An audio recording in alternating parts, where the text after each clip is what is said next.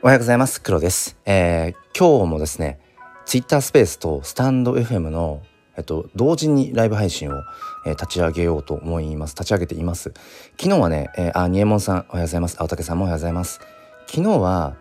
まあ、ツイッタースペースいつも通りやりつつそれをえっとスタンド FM の収録をしたんですね。うん。で今日はえっ、ともうどえっ、とスタンド FM もライブ配信でやってみようと思います。だから何でしょう。うん、まあ、それぞれ別のプラットフォームを使って発信している感じですね。これね、えっ、ー、と、まあ、以前もそういうのをやっていた時期あったんですが、結構煩雑になるんですよ。スマホ2台こう見つつ、まあ、それぞれのねプラットフォームで、えー、まあ、コメントなり反応なりっていうのがうん様々なのでそう結構その煩雑になってしまうなと思いながらまあただとはいえその結構ツイッタースペースで話している内容っていうのが何でしょううーん最初の頃はねスペース始めたての頃はもうとにかく NFTNFT なんかもうその炎の写真じゃない炎の写真じゃないとにかく NFT の話だけをみたいな感じで Twitter スペースとスタンド FM をこう分けているようなとこがあったんですね。でスタンド FM はよりこう内面的な部分の話っていうのかな。だけど最近結構この朝の Twitter スペースで話している話があクラウドラゴンさんおはようございます。そう Twitter スペースで話しているような話がまあ、NFT の話だけじゃなく炎の写真ジェネの話だけじゃなくなんか僕のそのなんだろうな本業の小学校の教員の話だから教育に関わる部分とかまあ子育て。または僕自身がその HSP 気質であるというなんか内面の話なんかも結構スペースでするようになっていてこれスタンド FM と Twitter スペースをこうなんか分けてやる、うん、あんまり意味がなくなってきたかなと思ってだったらあのー、まあこの毎朝5時半から30分って結構 結構大きいですよねこの30分って。うん、もちろんねその毎朝のようにこう来てくださる方の30分まあもちろんその耳の可処分時間の部分だと思うんですけど、まあ、それをこう頂いているという部分でも、まあ、かなりやっぱねそのこの朝の30分ってめちゃくちゃ貴重だと思うんです。あまさぽんさんありがとうございます。そうめちゃくちゃ貴重だなと思って、うん、でツイッタースペース30分やった後にスタンド FM でもえーとまあ、10分15分とか収録配信してってこれほぼほぼ最近もう話す内容がうんスペースもスタイフも同じになってきてるので、まあ、だったらなんだろう同時に、うん、スタイフもライブ配信をしてしまえばこの朝の30分が、まあ、よりこううん何て言うのかなまあコスパって言ってしまうとあれですけど高まるかなと思ったのではい、えー、以前はちょっとねやっぱりなかなか2つのプラットフォームを同時に配信するってかなりうん難しさもあったんですけど、まあ、だいぶもう、うん、スペースも慣れてきたし まあスタイフのライブ配信ももともと慣れているので、うん、まあやってみようかなと。まあそれにまあ朝早朝5時半ってそんなにそこまでね、うん、めちゃくちゃ人がいるってわけでもないので、まあ、そんな感じで、えー、やっておりますので、そう、うん、なのでまあ好きな方で 好きな方です。Twitter スペース、えー、スタンド FM 好きな方でまあ聞いてくださったらいいのかななんてことを思っています。なんか音のね、えー、結構音声の、うん、届き方なんていうのもうんそれぞれやっぱまたちょっと違うみたいなのではい。という最初のねえー、雑談を、えー、させていただきました。ということで、えー、今日のトークテーマはですね NFT の3つの「か」「か」っていうのはあの化けるって字ですね。あの最初 NFT の3つの機能とかにしようかと思ったんですけどまあちょっとこう語呂よくというか NFT の3つの「か」っていうところの話をしていきたいと思います。えーと、結論から言うとうん NFT にはまあ3つの機能があるなと思っていてもちろんもっとたくさん機能はあると思うんだけど僕の中で特にこれかなと思う機能が3つですね。で1つ目はちょっとちょっと目を見ていいですか？さっきね朝ねあえっ、ー、とね1つ目が絆の可視化可視化ですね。絆の可視化。絆っていうとちょっとあのー、こそばゆい感じもするんですけどまあつながりとかなんかご縁みたいな感じのイメージだと思います。でそれの可視化ですね。で2つ目が、えーと、価値の保存化、うん、価値の保存化、まあ、保存って言ってもいいんだけど価値を保存させるっていうところ。で3つ目が、えー、自己表現の拡張化、うん、自己表現の拡張化。3つっていうのは絆の可視化。価値の保存化。で3つ目が自己表現の可視化あ拡張化。この3つの化があるなって個人的には思っていて。でそうですね。えっ、ー、と、まあ、一つずつ話していきたいなと思うんですけれども、うん、まず1つ目のその絆の可視化、まあ、つながりですよね。やっぱりこの NFT っていうものが持っている機能としてはね例えばその、まあ、僕がコレクターとしての立場としてもクリエイターの立場としてもそうだと思うんですけど自分が買った NFT もしくは自分が作って、えー、まあこう売った NFT、うん、っていうものを持った時にじゃあ例えば僕がそのねやっている炎の写真ジェネそれを、えー、持ってくださっているホルダーさんとの間に、まあ、何かしらのこの絆というかつながりがあるわけですよね。うん、それは、まあ、作品アートっていうものに共感してもらったのかもしれないしうん、まあ、僕の話に耳を傾けてくれて、ね、そこに共感できたよっていうことなのかもしれないし、うん、なんかその何かしらのご縁っていうものがこのウォレットの中にね NFT はこう残っているわけで、うん、だから例えば僕のその本の写真ジェネを持ってくださっている、えーと、と火の鳥ホルダーさんっていうのはやっぱり自分にとって特別な存在ですよね。うん、例えばこうして音声発信ってものは、うん、もう NFT を始める前からやってはいたけれども何て言うんでしょうねそのまあ、話を聞いてくれる耳を傾けてくれているっていう部分ではすごく嬉しいけどそれってなんかこう形としてはないんですよね。うん、そうだからそこはねどうしても音声発信を好きでやりながらも何て言うんでしょうねこううんまあそれこそ出会いと別れっていうのはもちろんあるのでそれは NFT のねホルダーさんもしっかりですけどね。だけどなんかこう話を聞いてくれているっていう状態だけどやっぱ時々うんなんか本当にこうどこまで ご縁があるんだろうみたいなことを思ってしまったりするんですよね。あお寿司さんおはようございます。ちょっと念のため伝えておくと、えっとね、今ね、スタンド FM と Twitter スペースを同時に配信しています。まあ、どっちで聞いていても全然別にその話は分かるようにね、展開していこうと思うんですが、一応念のため、はい、今お寿司さんというのは、あの、スタイフの方で 聞いてくださっている方ですね。そう、今日は NFT の3つのかということで、あのー、まあ、NFT には3つの機能があるなって僕は思っているよって話で、1つが、えー、絆の可視化。うんまあ、このつながりっていうものを、まあ、目に見える形にしてくれるものが、まあ、NFT じゃないかって今一つ目の話をしていてそう僕の例えばその作品 NFT を持ってくださってる方っていうのは何かしらこう共感してもらえる部分があるわけですよね。うん、共感してもらってるところがあって、うん、だからなんだろうな、まあ、必ずしもその NFT をうん持ってくださってるホルダーさんがね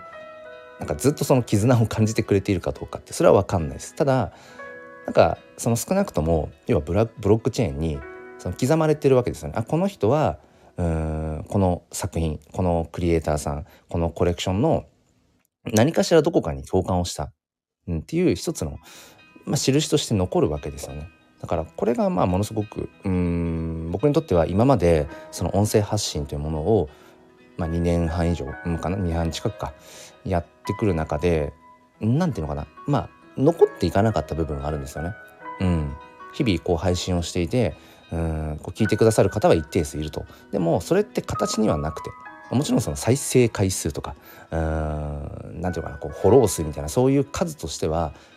可視化されているかもしれないけどなんかそれってこういまいちちょっとね自分の中でもつかみどころがないというかこう積み重なってる感がなくて。でも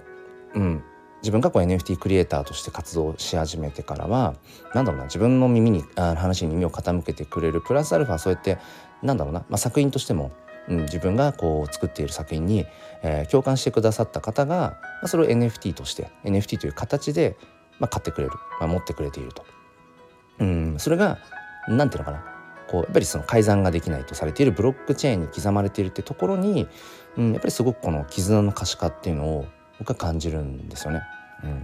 そう。なので NFT の3つの「か」の1つ目はそういった意味で絆の可視化。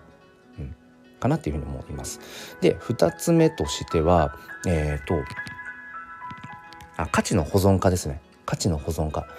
えー 青竹さんがねあの2人います。スペースとスタイフで。うん。あのお好きな方でね、えー、聞いていただければと思うんですが。どっちもコメントは見えているのではい。あのー、大丈夫です。どちらでも大丈夫です。そう。でなんだっけ。そう価値の保存化このうんとね今日一番話したかった部分ですね。価値の保存化っていうところで。えっ、ー、とね先日ねクラウドロゴンクラウドラゴンさん、まあ、略して人の名前を略すなって話、まあ、キムタクも略してるからね。いいよね。略してもね。えっとクラウドラゴンさん クラドラさんがねあの、まあ、AI アートをこうやられていてね。でその僕の炎の写真ジェネの、まあ、フェニックスですよね。火の鳥をこう AI にしてくださって今こういろいろとやってくださっていてそれこそ擬人化フェニックスをこう人のようにしてくださったりだとか今いろいろこう作ってくれているんですね。うん、で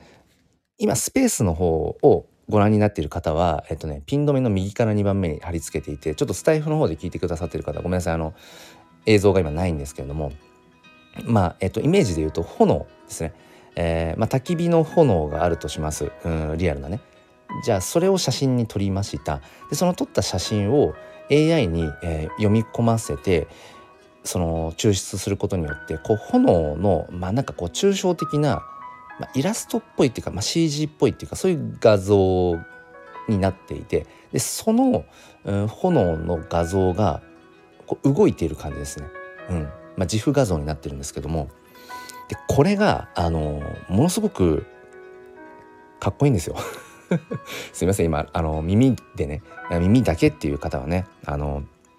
ちょっとイメージが湧きづらいと思うんですけども、えー、クラドラクラドラさんがね、えーと「おはようございます。クラドラ言いやすい方で大丈夫ですよ」ってありがとうございます。そう。でこれを見た時に何て言うんでしょうね。その僕が今作っている、うん、展開している炎の写真ジェネという、まあ、焚き火の写真を、うん、フェニックスのようなこうアートに今こう展開させていてでそれをこう今作品数でいうと約100ぐらいあってでその何て言うんでしょうねこう元になるような、うん、これからどんなフェニックスに変身していくかみたいな元になるようなそういうこう自負画像になり得るなと思ってで今ちょっと思っているのがうーん、まあ、炎の写真ジェネですよね。これのあといわゆるそのファンアート、うん、二次創作としてのファンアートコレクションを作ってみてもいいかなってちょっと思っています。あ、翔平さんおはようございます。そう、あのー、まあ、本ちゃんのねそのメインの炎の写真ジェネの方にちょっと混合させてしまうと,、えー、と違うクリエイターの方がね同じコレクションの中に混じるっていうのは、まあ、あんまりよろしくないので以前もねその火の鳥ホルダーであるニッケルさんがあの和風のフェニックスをそれもまた AI アートで描いてくださってっていうのがあったので、えー、それをうん、それもなんかちょっとねどこかこう残しておきたいなと思ってます。うん、で今日今話している NFT の3つの「化」っていうところで、えー、さっき話した1つ目が、まあ、絆の可視化、うん、で2つ目今話しているのが、えー、価値の保存化っていうところで僕はこの今回そのねクラドラさんが作ってくださった、あのー、炎の写真ジェネの、え、っと動く 動く AI アート。これはやっぱり何て言うのかな、まあ、一つこう絆の可視化でもあるんだけれどもうんすごく僕は価値を感じるしこれをなんか残したいなってやっぱ思うわけですよね。うん、でその先日ニッケルさんが作ってくださった、えー、和風のフェニックスも何かしらの形で残したいなっていうふうに、えー、思っていてでその時に例えばスマホの中とかパソコンの中に保存はもちろんデジタルデータだからできますよ。でもまあ、いつそのねデータが消えてしまうというかそれっていうのはやっぱ分からないわけでデバイススマホとかパソコンまあ外付けハードディスクでもいいけど、まあ、それが例えば、まあ、水没してしまうとか壊れてしまったって時にもうどうにもならないわけなんだけどもまあ iCloud とかもあるけどね、うん、そっちに保存しとくとかってもあるけどやっぱりちょっとこう心もとない部分があって、うん、だからまあだったらその OpenSea なら OpenSea でうん、炎の写真ジェネの。二次創作ファンアートコレクションっていうのを一つコレクションを作ってそこで、えー、まあミントですよね、うん、しておくことによってあちゃちゃまるさんおはようございます。そう。NFT コレクションとして、うん、 OpenSea とかまあなんかそのブロックチェーン上にミントしておけばその今回えー、クラダロさんが作ってくださってるその AI アート、うん、とかニッケルさんのその AI アートっていうものをそのポートフォリオとしてですよねポートフォリオとして、えー、保存できるなと思ってちょっと今そんなことをあの考えていますっていう全然クラドロさんにその許可を取ってないんですけど この場で今初めて言ったんですけどね、えー、クラドラさんがね、えー、とコメントで「炎も自負で動くと燃えてる感じが相性良かったです」そうなんですよね。あのー、本当に、うん、相性がすごくいいなっていうふうに思いました。うん、でそれそれこそあのー、まあ、今後のね展開としてその炎の写真でのどんなフェニックスが出てくるかわからない。例えば あのリビール前の画像がこの、うん、クラドさんが作ってくれたあの動く炎の自負画像みたいな。まあちょっとそういうことをねあのスマートコントラクト的に僕は、ちょっとまあ難しいかなと思うんですけど、まあ、そういう妄想も広がると、うん、やっぱりこういうなんかつながり、うん、っていうのもすごく嬉しいし、うん、でそのこのやっぱり価値を僕は感じるので、まあ、値段とかじゃないくてなんか価値を感じるいくらとかじゃなくて。だからこの価値を、うん、なんかやっぱ保存しておきたいなって思った時にまあ保存っていう意味で言うとブロックチェーンってものすごくまあ、相性がいいですよね。基本的に改ざんができないとされている、まあ、もちろん、まあ、イーサチェーンイーサリアムチェーン上での NFT でいうと、まあ、フルオンチェーンではないのでうんまあそのね外部ストレージなんかどこかサーバーにその画像の部分とか、えー、っていうのは保存がされているので、まあ、そっちのサーバーが飛んでしまえばもちろんスマホとかパソコンに、えー、保存をしている時と同じようにやっぱそのなんだろうな100%確実に残るというわけではないんだけれども100%確実に残したいんだったら、まあ、ビットコイン NFT オーディナルズの方かなとは、えー、思うんですけどそうあのー、まあ、とにかく、まあ、手軽にね、うん、 OpenSea の方とかであればそのファンアートコレクションの、うん、ものを作れるかなっていうふうに思ったんですよね。うん、クリマンジさんおはようございます。そうそう、うん、なのでちょっと今そんな形で炎の写真ジェネのなんかファンアートコレクションを別でね作ってみてもいいかなってことを思っていて、まあ、ただ別にそこに値をつけてどうのこうのっていうのは別に考えていなくてただ、うん、誰がこのファンアートを作ったのかなってことはちゃんと分かるように、うん、なんかしたいなっていう、うん、だからそれがね、うんまあ、後々またこうまあ、炎の写真自体がね。うん、まあ、今後どういうふうになっていくかっていうのは分かんないです。正直。分からないけれどもその時に、うん、それこそニッケルさんとか、うん、クラドラさんみたいに、うん、この炎の写真ジェネっていうものを一つの、まあ、IP としてこう使ってね楽しんでくださった。なんかその他のクリエイターさんにもまた何かしらのねうんなんかインセンティブが、まあ、返っていけたらいいかなと思ってそんな形で、うん、今炎の写真ジェネのファンアートコレクションっていうのをまあポートフォリオ的にというのかな、うん、作ってみようかなってことを思っています。うん、っていうところで、えーまあ、今日のトークテーマである NFT の3つの「か」っていうところで1つ目がその絆の可視化、うん、で2つ目が今話した、えー、価値の保存化っていうところ。で3つ目が、えー、自己表現の拡張化だと思っていて、まあ、これはうんどちらかというと、まあ、クリエイター寄りの話になってしまうかなと思うんですが、えーとその結局 NFT って手段ですよね。ブロックチェーンも手段です。それが目的ではないと。うん Web3 という、まあ、ある種、まあ、概念ですよね。Web3 という概念も、まあ、ある種これは何だろうな、まあ、手段というか捉え方ですよね。うん、だから NFT っていうものもブロックチェーンというものも、えー、そして Web3 という概念ももっと言うと仮想通貨暗号資産というデジタルマネー、まあ、デジタルゴールドって言われたりもねビットコインなんかはするけどもそのお金っていうものも全部手段なわけですよね。結局ほとんど世の中にあるものって手段であって、うん、自分がこう何をしたいのか、うん、どこへ行きたいのかっていうそこがやっぱり大事になってくる、うんまあ、どう生きたいのかっていう、まあ、よくあるそのなぜ生まれてきたんだろうとか ね、よくうん問いとしてあるけれども、まあ、お釈迦様の教えで言うと別に生まれてきたことに意味はないと。なぜ生きてるのか生きていること自体に別に意味はないんだよっていう 結構クールなあことをお釈迦さんはね言ってて、うん、っていうのは基本的に、うん、物事っていうのはそこにある事実しかないっていうかまあまあなんだろうな、うん、事実でしかない。そのそこにいいとか悪いとか意味っていうのは、うん、後から人がこうつけていってるただただそれだけなので色をつけているだけなので、うん、全ての物事にはなんだろう。そこにただそこにそれがあるといういうだけだと、うん、だから君が生まれてきたのは生まれてきたというただ事実だけ。なぜ生まれてきたのかとかはないんだ、うん、っていうようなまあことを言っていて、まあ、確かにそうだよねって。で僕がやっぱりうんここ数年その、まあ、軽度のねうつ病を患って本当に自分って何なんだろう。生きていくって何なんだろうみたいなことを散々考える中で思ったのはあまあそのお釈迦さんが言っている生まれてきたこと自体に別に意味はないとか。うん。まあ何ていうのかな。そういうふうな、うん、部分。ただただ事実としてあるだけっていう部分もまあ相まってやっぱ今思うのは、まあ、自分がこうどう生きたいかですよね、生きる意味とかっていうかどういうふうに人生を過ごしていきたいか。まあそこだなっていうふうに思ってまあ当たり前じゃ当たり前なんだけど気づけば、うん、だから今日という一日をどう過ごしたいか。どうせ一日ねこう過ごしていくんだったら楽しく過ごしたいよね、うん、っていう風なマインドになってそううん今は声をしてね、うん、発信をしているんですけども、まあ、その延長線上に結局だから手段としてじゃあ自分の好きな写真とか何、えー、ていうのかなうんまあ、こうアート表現、まあ、音楽も含め、まあ、絵を描いたりとかっていうのも含め自分のそのアート表現っていう部分をよりこうまあ届けやすくしたいなもしくは自分のそのゼロからゼロからか1からか分かんないけど紡ぐそのアートというものがその思いを形にしたアートが、まあ、どういうふうにそこに例えばうん根がつくんだろうかとかっていうことに興味がやっぱりあったしもともとそういう意味で NFT っていうものを始めて、うん、自分の作品をこう NFT 化することによって、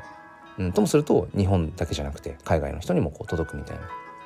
うん、でまさにその NFT っていうのが僕はやっぱ手段だしどこまで行っても手段なんだけど、うん、自己表現の拡張化っていうところをね、えー、僕は思っています。うん、そうそうそう。でちょっと一旦 あのもう一回今現状を確認するとちょっとね今日からあの以前もやってたんですけども Twitter スペースとスタンド FM のライブ配信を、えっと、同時に立ち上げていますだから今なんだろうな別の空間で同時に発信している感じですね。うん、でねちょっと面白いこと、まあ、話のシェアをさせていただくとやっぱりねこの日々続けているこの習慣って本当に大きくて、えー、何を言わんとしてるかっていうと今、えっと、ツイッタースペースに来てくださってる方の方が、えー、多い まあ多い少ないの話じゃないんだけどでこれスタンド FM 僕基本的に毎週土日の朝6時台とかにライブ配信をやってるんです。まあ、一昔前はこの5時半からライブ配信をスタンド FM でやってた時もあるんですけど、まあ、ここ最近はこの5時台にライブ配信ってやってないんですねスタイフで。なので結局そのあ黒さんって例えばスペースだと毎朝5時半から30分スペースをやってるってことをまあありがたいことにこう徐々に徐々にこう認識してもらえてると、うん、だからこの時間に行けば黒さんはスペースやってるよね。っていうふうにツイッターの方ではまあ少しずつこう安定してきてるわけなんですけどスタンド FM の方ではえっと、まさぽんさんが今スタンド FM の方にもね登場しましたけどスタンド FM の方では毎朝5時半からやっていますよってことを僕は告知していないんです今日。それに今までも5時台にスタンド FM でライブ配信やっていないのでこの時間にライブ配信をやってるってスタイフの要はフォロワーさんっていうのはスタイフの方だけでつながっている方は知らないんですよねそうだからやっぱりね、毎日同じ時刻、同じ時間に何かをする、まあ、もしくはこういう音声発信もそうだし、何か発信する時っていうのは、やっぱりね、固定化するってめちゃくちゃ大事なことだなっていうのを今ね、えー、と思いました。うん。まあ今日はちょっとほんと実験的にって感じだったので、えー、久しぶりにちょっと2つの、えー、とプラットフォームでうんやっているって感じなのでそうそうそう、まあ、今後、まあ、これがまあいけそうかな。でもいけそうな感じですね。うん。いけそうな感じではある。まあ万が一ね、えー、スペースとスタイルでそれぞれ100人ぐらい人が来てくれるみたいな。まあそんな、うん、ことはないと思うんですけど、うん、ちょっとそんな感じになったらもうコメントが倍になってしまってるみたいな煩雑になるかもしれないけどまあ今の現状であれば、うん。まあ、同時にっていうのはいけそうかなと思うので、はい。まあ、そんな感じでちょっとね、えー、続けていけたらいいかなと思っています。うん。というところでそうですね、えーと、今日は NFT の3つの「か」ということで、えー、と1つ目が、えー、絆の可視化、うん、やっぱりこの NFT を持っている、うん、保有しているっていうのはやっぱりその NFT の、まあ、アートの部分とかその、まあ、ユーティリティとかそこに紐づくコミュニティとかっていう、まあ、いろんなねその NFT と一言で言っても、うんまあ、いろんな形があるので一概には言えませんがその NFT を保有所有しているってことによってそこにこう絆っていう形がうんやっぱりこう見える化されてるんじゃないかな。うん、っていうことを思うんですね。で2つ目としてはそのやっぱ価値の保存化っていうところでうんなんていうのかな。もうただただ例えばそういうオープンシー上とかあとはそれこそビットコイン NFT でうんそのフールオンチェーンで刻むっていう別にそこにマネタイズが発生するかどうかビジネスとして成立するかどうかとかっていうことだけじゃなくて何ていうのかな、うん、そもそもこの世に NFT として存在させるだけで僕はやっぱそれってすごくこう価値の保存になる、うん、普通にスマホパソコンに、えー、デジタルデータとして残しておくよりだけよりもまあある意味堅牢性は保てるんじゃないかなっていうことはね思うよっていうところ、うん、あとは、えー、今話してきたようなその自己表現の拡張化っていう部分でまあでも今クリエイター目線で話しましたけどクリエイターだけじゃないですよね。自分がこうクリエイターとして自分の作品を NFT にしているとかじゃなくてもやっぱり NFT というものを今この時期に持っているよ、うん、NFT というものを所有保有しているんだよっていうだけでやっぱり何て言うのかな。ある程度フィルタリングされてると思うんですだってよく考えてメタマスクを管理するうん、暗号資産を管理するってすごく難しいですよね。うん、一歩間違えれば自分の資産ってものをこう全て失ってしまいかねない。うん詐欺師に遭った時に 全部取られてしまうかもしれないっていう、まあ、リスクの中でやっぱりやっていくってものすごくうんまあ一般的にはやっぱりわざわざやらないですよね、うん、よっぽどじゃなければっていう。うん。だからやっぱりその今はその LINENFT みたいにそういうプライベートチェーン。なんか LINENFT も結局プライベートチェーンからパブリックチェーンに変わっていくような話なんかもねありましたけどそう今はまずやっぱりそのとつきやすい AI、うん、とかが先にやっぱりこう一般大衆化されていった後にうんまあ要はパブリックチェーンのブロックチェーンのねうんとか NFT っていうものにまあつながっていくかもしれない。もしくはもっとそのメタマスクと、まあ、デジタルウォレットうん。とかブロックチェーンのその使い勝手みたいな部分がもっともっと、うん、UI とかねそういう UX の部分でうん手軽に、うん、なっていけばまた違うんだろうしでも今の時点でやっぱ NFT 触れてるっていうところで何ていうのかそれだけでねこう話せる部分ありますよね。なんか共感してすごくこうシンパシーを感じるみたいな、うん、だからそういう意味では今こう NFT 自分は NFT 持ってるよとか NFT ってものを楽しんでるよってだけでもある意味、まあ、自己表現ではあるわけですよね。うん、それもそこにやっぱり、うん、何かしらメッセージっていうものは、うん、あるんじゃないかななんてことはね、はい、思っています。ということで残り2分なのでそうですねえっ、ー、とちょっと読めてないコメントとかないかな。そうそうそうえー、っとですねうん毎月 突然ですけど毎月あの写真 NFT をプレゼントさせていただいていてで今月4月は、えっと、ネモフィラにしました。ネモフィラの花ねすごい好きで今もね聞いてくださってる方のあの身近なところでネモフィラなんか咲いてるよって方も多いんじゃないかなと思うんですが、うん、今月はネモフィラにしたので、まあ、もし、あのー、別に何の なんだろうユーティリティとか別にないけど、あのー、まあ、ポリゴンチェーンなのでね、まあ、僕もこう全然送るときにガス代、まあマティック、まあマティックはね、まあ言っても合ってないようなものなので、うん、まあマティック多少かかりますけど、うん、僕の方から送りますので、まあもしネモフィラ、うん、写真 NFT で、ね、欲しいよっていう方はお声掛けくださいっていうところとあとそうですね。まあ炎の写真ジェネ、えーまあ、最新作の Gen5 今うん15体中半分ぐらいかな。半分ぐらいがそういういわゆる今回その DM で値段を言ってもらうてプライベートリストっていう形でちょっと変則的なパターンでやっていて、まあ、ちょっとそろそろ一体天井かなって感じもするので、うん、またちょっとどこかのタイミングで、まあ、固定価格で、まあ、残りの半分は、えー、リストしてみようかなということを思っています。でその時に、まあ、ちょっとね、まあ、万が一その完売にならなかった時の打ち手っていうものも、まあ、以前からもね話をしていますけどその炎のあフェニックスが転生するという 言い方悪いけどもし完売せずに売れ残ってしまった犬ぞりがいたらそれは一度灰になり、えー、ちょっとこう少し一定期間経た上で、えー、新しいこう見た目のフェニックスに変わるってちょっとそんなようなこととかもねえー、考えていてもうこの辺はもう本当に楽しんだもん勝ちなのでなかなか NFT がこう今、うん、振るわない冬の時代だっつって、うん、やっていても別にね何も変わらないのでどうせだったらこう楽しんでいこうという、うんまあ、そんな感じで、えー、思っています。あとねまあ、今更というか今ここに来てちょっとね LLAC がねやっぱり欲しいんですよ。そう僕 LLAC 持ってないんですけど、うん、なんか最近よく周平氏の、うん、話聞いててなんかね共感できる部分。まあ彼も結構座禅の話とかね禅の話、えー、仏教の話とかでも結構していたりとかして。まあなんかシンプルに、うん。まあ、そのガチ法がどうのこうのとかって話取っ払ってでもなんかね彼の話がすごく共感できるところが多くて。まあ前からね欲しいは欲しかったんだけども、うん、なんか最近ね、うん、改めてそうね LLAC そういう意味では、うん、欲しいかなって。ちょっとこう今冬の市場でフロアも結構下がってきていて。もう1位差切ってますよね。まあでもねちょっと足りない。ということでまあまあまああの楽しみつついろいろねやっていきたいと思っています。ということで、えー、にえもんさん青竹さんクラドラスさん翔平さん、えー、栗まんじゅうさんちゃちゃまるさん、えー、まさぽんさん、えー、読んだかな？うん。ありがとうございました。最後までお付き合いくださり。ということで、こんな感じでちょっと、はい、えー、まあ、ツイッターとスタンド FM で、まあ、同時でね、ちょっとこう配信していってみようかなと、うん、まあ、いうような感じで、いろいろとこれも トライアンドエラーでやっていきたいと思いますので、えー、皆さんもね、まあ、新年度ちょっとこう程よくっていうところですけども、うん、空火でいきましょう。そして心に前向きファインダーを。ではまた。